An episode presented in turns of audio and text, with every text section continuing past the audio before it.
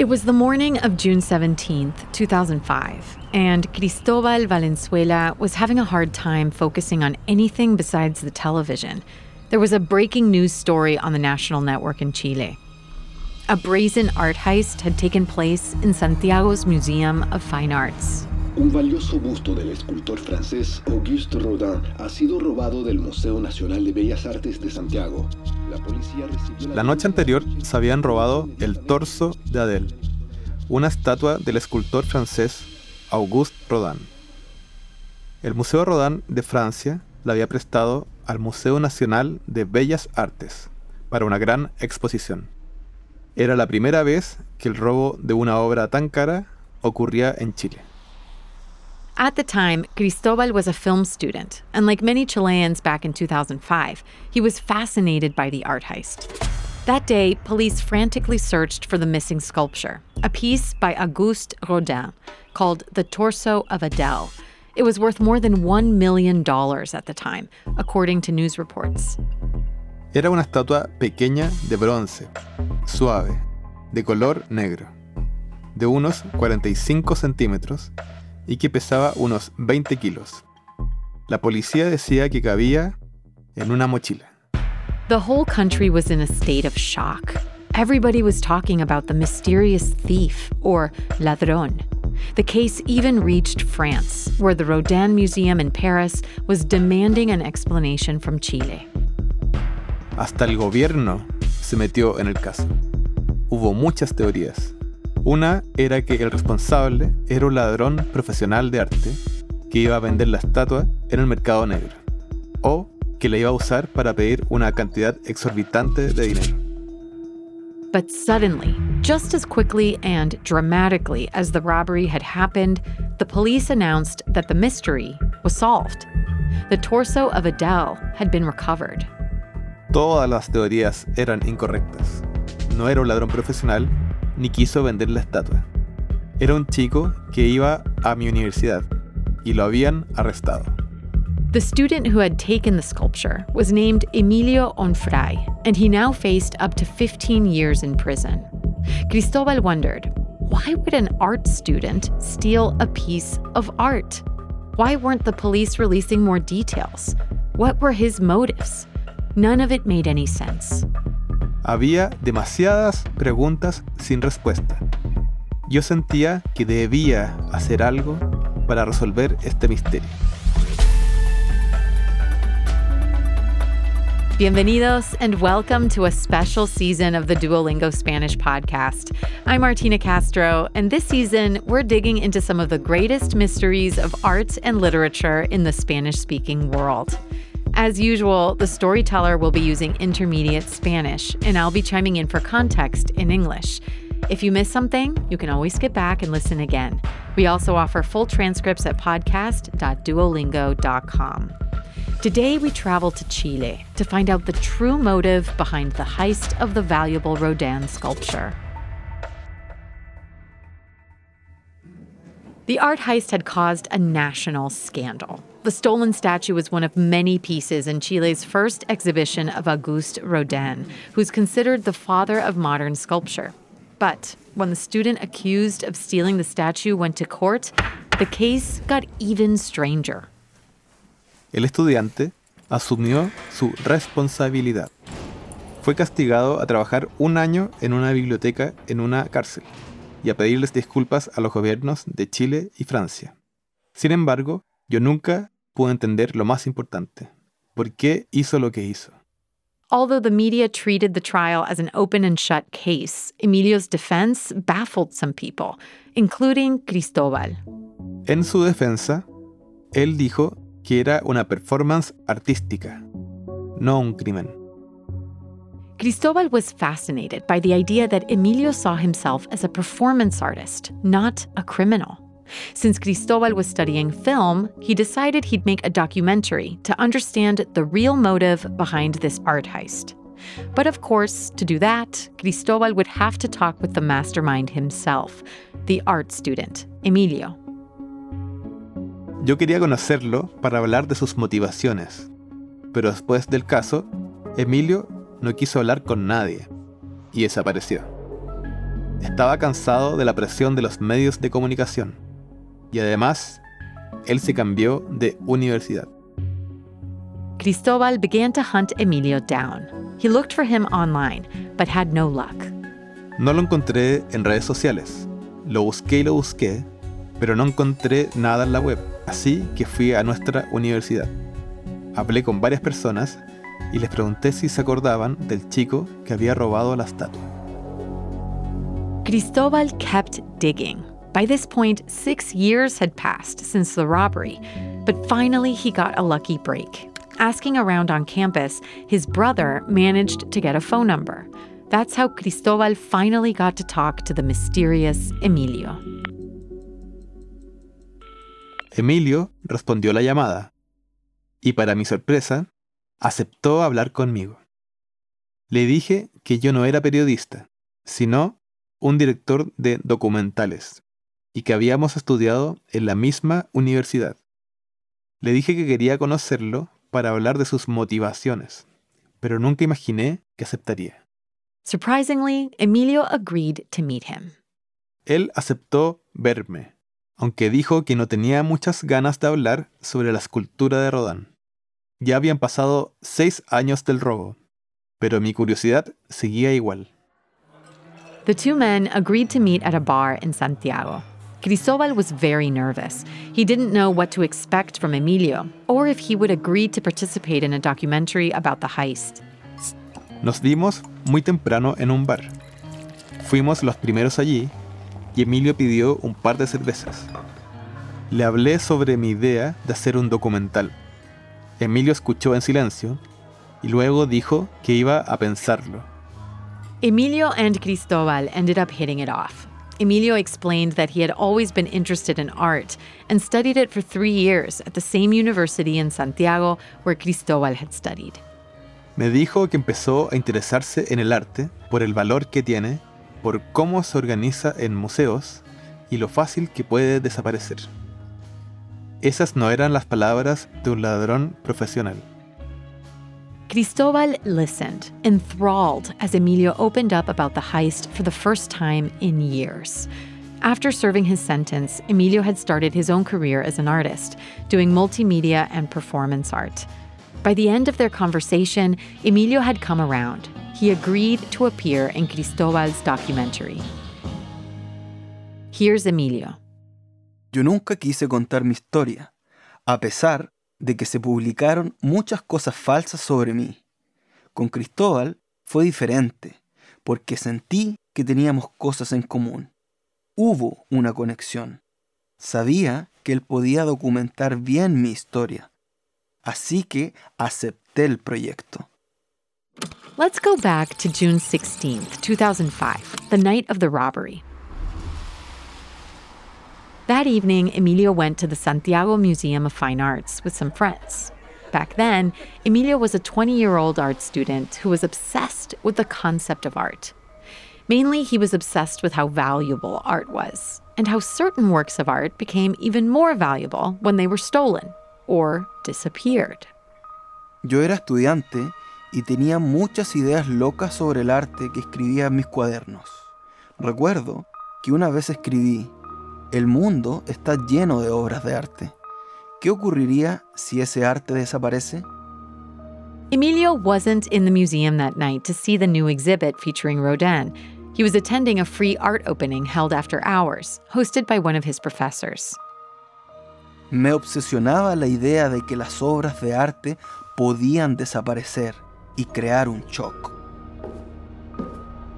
At one point during the evening, Emilio had to go to the bathroom, which was in the basement.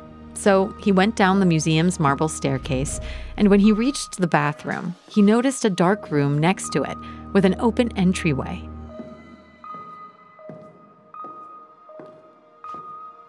Entré sin saber qué había en ese cuarto. Estaba muy oscuro y no veía nada, nada, nada. Estaba caminando y casi choco con algo. Era una escultura. Emilio had walked straight into the Rodin exhibition, the first show of the master French sculptor in Chile. He had heard of Rodin, But what he didn't know was that he was standing before one of the exhibit's most prized pieces. Era el cuerpo de una mujer. No sabía cuál era la obra que tenía entre las manos. It was indeed the torso of Adele. La escultura estaba fría. Era el cuerpo de una mujer doblado hacia atrás. Emilio looked at the bronze sculpture and remembered his theory that a work of art can become even more famous after it disappears. Y ahí pensé, ¿lo hago? Emilio wondered what if this statue disappeared? Would everyone notice and talk about it? Nadie piensa en lo fácil que el arte puede desaparecer. ¿Qué pasa si una obra es robada o es sacada de contexto? Así que lo hice. Me llevé la escultura. Emilio quickly stuffed the statue in his backpack. For a second, he got scared that an alarm would go off. But nothing happened. Yo no sentía que estaba robando algo. No me sentía un ladrón. Era un artista que señalaba el valor del arte al hacerlo desaparecer. Yo estaba haciendo una acción de arte. Emilio went upstairs back to the crowded gallery full of college students. He had a quick drink, but soon slipped outside and met up with a friend near the museum. Fui a hablar con él y le mostré el interior de mi mochila. The statue was inside. Me dijo que estaba loco. The two friends examined the artwork and saw Rodin's signature. They felt a thrill. Then they went to the park to drink a box of wine and they talked about art until dawn. Terminamos de beber el vino y conversamos sobre el arte y la vida, sobre lo que acababa de hacer. Luego llamé a un taxi y llegué a mi casa con la escultura en la mochila.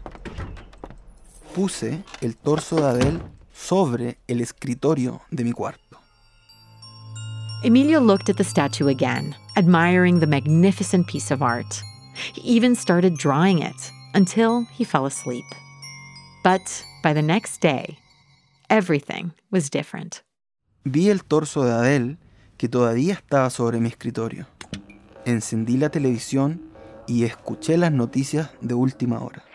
La estatua de Rodin ha desaparecido. La policía se encuentra haciendo bloques. The newscaster announced that a famous statue had been stolen from the Museum of Fine Arts. The Chilean police, the museum, the Rodin Foundation in Paris, everyone was investigating what had happened to the torso of Adele. It was a national sensation. Emilio began to realize that the work of art he had stolen was already very famous and very valuable. But more than that, he was upset by how the media was portraying him, like he was a common thief out to make money. Tuve miedo al ver las noticias. Y si nadie entendía mis motivaciones, yo no era un ladrón. No quería vender la escultura. Since the Rodin had been an international loan, officials in the government and the National Art Museum worried the robbery would damage Chile's reputation. Emilio looked again at the statue sitting on his desk. He decided there was only one thing to do. Decidí que lo mejor era ir a la policía y confesar. Emilio was very nervous. First, he told police that he had found the statue in a park near the museum. Oculté el verdadero motivo. En ese momento sentí que estaba en un problema muy grave porque pensé que nadie iba a entender. Emilio considered the theft of the statue, quote, a performance. He believed he was making a statement about art and its value, but he realized that his message was not coming across to the general public. He thought the police would understand even less. Una cosa es el mundo del arte y otra muy diferente, el mundo de la ley. Tuve miedo y pensé que me iban a enviar a prisión. Later, with the help of his attorney, Emilio confessed and admitted that he had committed the robbery. That's when he explained to the authorities that the statue's disappearance had all been part of an artistic performance. Les dije, no fue un robo, Y aquí está el proyecto que lo confirma. Les enseñé mis ideas sobre el arte escritas en un documento. La policía no entendía. Ellos esperaban la confesión de un crimen y pensaban que yo iba a venderla o a intercambiarla por otra cosa en el mercado negro. In Chile, a high profile theft like this could lead to a sentence of up to 15 years in prison. Instead, the judge saw that Emilio was a young student with a clean record, so she gave him a lighter sentence one year of community service working as a prison librarian. But even after his community service ended, Emilio was already feeling a different kind of punishment in his life. Mi cara estaba en todos los diarios y canales de televisión en Chile. La opinión pública no entendió bien el tema. Emilio didn't want to be known as a thief. Many journalists interviewed him, but he felt they misrepresented his side of the story. El tiempo pasaba y muchos periodistas querían hablar conmigo. Incluso me ofrecieron escribir un libro. After he finished his sentence, Emilio restarted his life. He returned to studying art, this time at a new university. He wanted to begin his own art career and distance himself from the robbery. Terminé mi carrera en la universidad y comencé a trabajar como asistente de artista. Tiempo después, cuando empecé a exhibir mis obras, Cristóbal me encontró. After Cristobal had heard Emilio's whole side of the story, Cristobal was convinced that Emilio was not a common thief, but a complex and bold young artist who was trying to teach the world a lesson about art. Cristobal decided the focus of his documentary had to change. Después de tanto investigar, me di cuenta que mi documental no era sobre el robo de la escultura de Rodin. Era más bien una historia policial, con un poco de comedia y un toque de absurdo. Era una historia para que las personas debatieran sobre el arte. In fact, after the case, thousands of people filed through the Museum of Fine Arts to see the rest of the Rodin collection in Chile. The robbery had made the Rodin exhibit the most popular art exhibit in the history of the country. Queríamos tener la oportunidad de explicar que, para él, el gran crimen de la estatua de Rodin no fue un robo, sino una performance artística, y que además logró que Chile y el resto del mundo hablaran sobre la estatua y la exposición. Cristobal got to work on his film, hoping to tell the world Emilio's side of the story. He recorded interviews and traveled to Paris to gather more footage. He even tried to talk with the Rodin Foundation about their side of the story, but the foundation refused after they read his script. Luego de leer el guión, me dijeron, su documental es una justificación del crimen, una justificación del robo de arte. No participaremos. Cristobal looked for everything that had been published in the press, both in Chile and around the world. He gathered archival newsreels, and finally, in 2017, the film was finished. It premiered at the Sanfic Film Festival, the most prestigious festival in Chile. Era un fin de semana y la sala estaba llena. Entre los invitados estaban muchas personas de la industria cinematográfica. Yo estaba muy nervioso. A few seconds before the movie started, Emilio showed up, wearing an elegant black suit and red tie. Cristobal was nervous about how everyone might react to the film. Emilio y yo entramos juntos a la sala. Yo busqué mi asiento, bajaron las luces y la película comenzó. Ya la había visto tantas veces que no sabía si tendría éxito o no. Cristobal relaxed when he heard loud laughter ripple through the theater. After an hour and a half, the documentary was over, and the crowd of 200 people cheered, giving him a standing ovation. Cristobal was proud of his first film, and Emilio says he felt the movie changed how people viewed him. Antes del documental, la gente no entendía mis motivaciones o por qué realmente lo hice. Ahora, cada vez que presentamos el documental, la gente me dice, oye, qué interesante lo que hiciste, qué creativo. To this day, the Rodin Foundation takes issue with Cristobal's film. To them, the missing statue was not a piece of performance art, it was a robbery, plain and simple. Despite the criticism, the movie has remained a success around the world, provoking interesting debates about art and what makes certain works of art important. El documental viajó por casi 50 festivales y ganó 15 premios. Los jurados de festivales de cine y el público en general decían estar de acuerdo con Emilio. Según ellos, sí, era una performance, era arte y no un robo.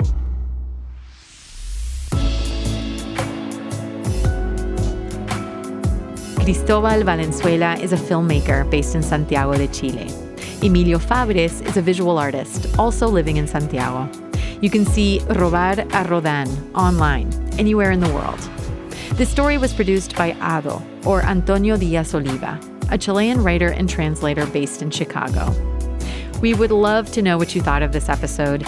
You can write us an email at podcast at duolingo.com and call and leave us a voicemail or audio message on WhatsApp at plus one 703 953 9369. Don't forget to say your name and where you're from.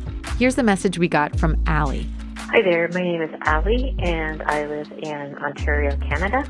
I'm a big fan of Duolingo. I've been learning Spanish for a while now. We're trying to. Um, I just listened to my first podcast. It's the one with uh, Mercedes, the woman from Venezuela, and it was amazing. The story itself is fabulous, and the way the Spanish is presented is great because even if you don't completely understand every part of it, you get the gist of it, and then the what the English person uh, Martina adds just kind of confirms it. Well done. Thank you. Bye bye. Thank you so much for calling in, Allie. We are so happy that our podcast is helping you practice your Spanish. And that's it for this special season of the Duolingo Spanish podcast. You can find the audio and a transcript of each episode at podcast.duolingo.com. You can also follow us on Apple Podcasts or your favorite listening app so you never miss an episode. With over 500 million users, Duolingo is the world's leading language learning platform and the most downloaded education app in the world. Duolingo believes in making education free, fun, and available to everyone. To join, download the app today or find out more at duolingo.com. The Duolingo Spanish podcast is produced by Duolingo and Adonde Media. Our producers this season were Tali Goldman, Lorena Galiot, Caro Rolando, and Antonio Diaz Oliva. Our managing editor is David Alandete. Our senior editor is Laura Isensee. Our production manager is Roman Frontini. Our assistant producer is Caro Rolando. Mixing was done by Andres Fechtenholz, Daniel Murcia, and Mauricio Mendoza. Our mastering engineer and sound designer is Antonio Romero. Our sound supervisor is Martin Cruz. I'm your host and executive producer, Martina Castro. Gracias por escuchar.